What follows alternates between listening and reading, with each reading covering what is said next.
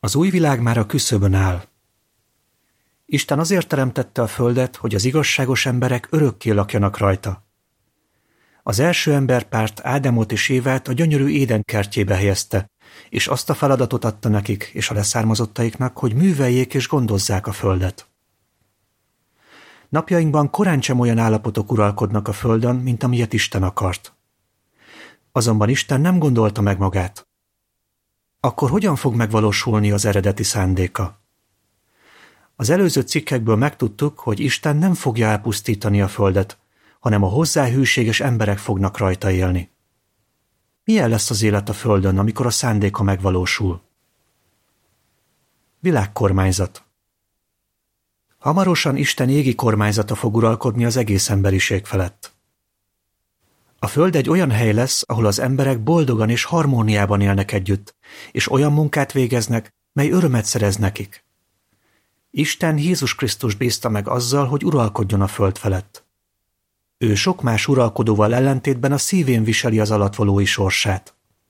Az uralmát a szeretet, a kedvesség, az irgalom és az igazságosság jellemzi majd. Egész világra kiterjedő egység.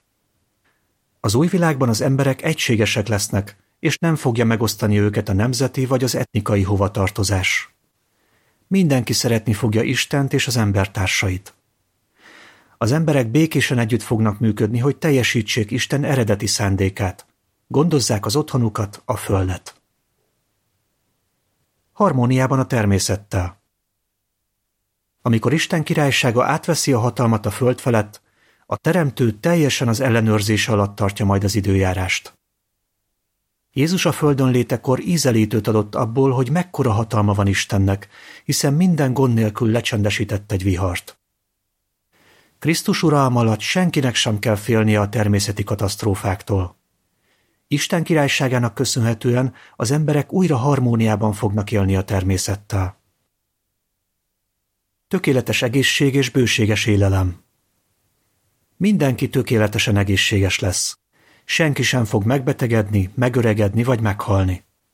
Az emberek ugyanolyan gyönyörű és tiszta környezetben élhetnek majd, mint amilyenben az első ember pár élt az édenkertjében.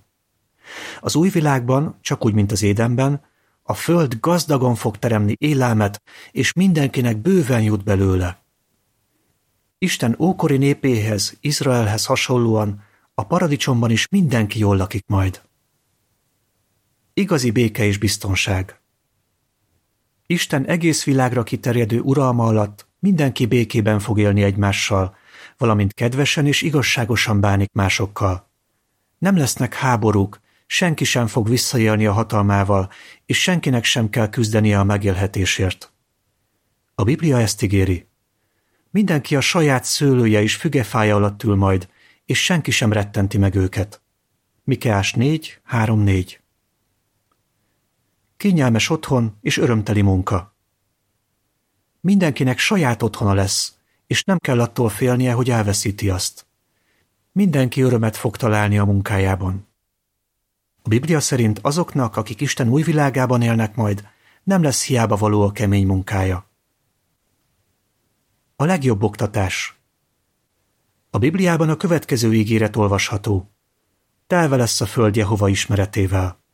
Ézsaiás 11.9 Az új világ társadalmának tagjai, a teremtőjük Jehova végtelen bölcsességéből merítenek majd.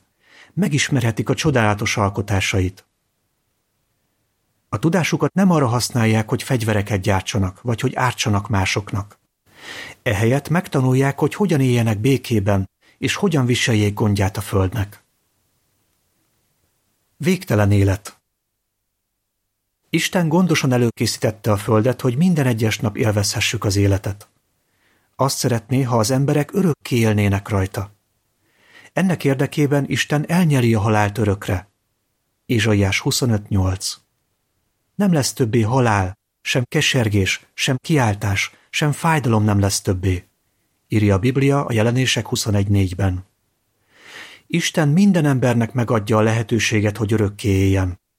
Azoknak is, akiket megment, amikor elpusztítja ezt a gonosz világot, és annak a rengeteg halottnak is, akiket majd feltámaszt az új világban. Az egész világon milliók már most felkészülnek arra, hogy nem sokára egy jobb világban éljenek Isten királyságának az uralma alatt. Ha bár tökéletlenek, igyekeznek olyan emberek lenni, mint amilyeneket Isten szeretne az új világában. Mit tesznek ennek érdekében? Jehova Istenről és Jézus Krisztusról tanulnak. Tudj meg többet arról, hogy hogyan élhetett túl ennek a világnak a végét, és hogyan élhetsz egy jobb világban, mely már a küszöbön áll.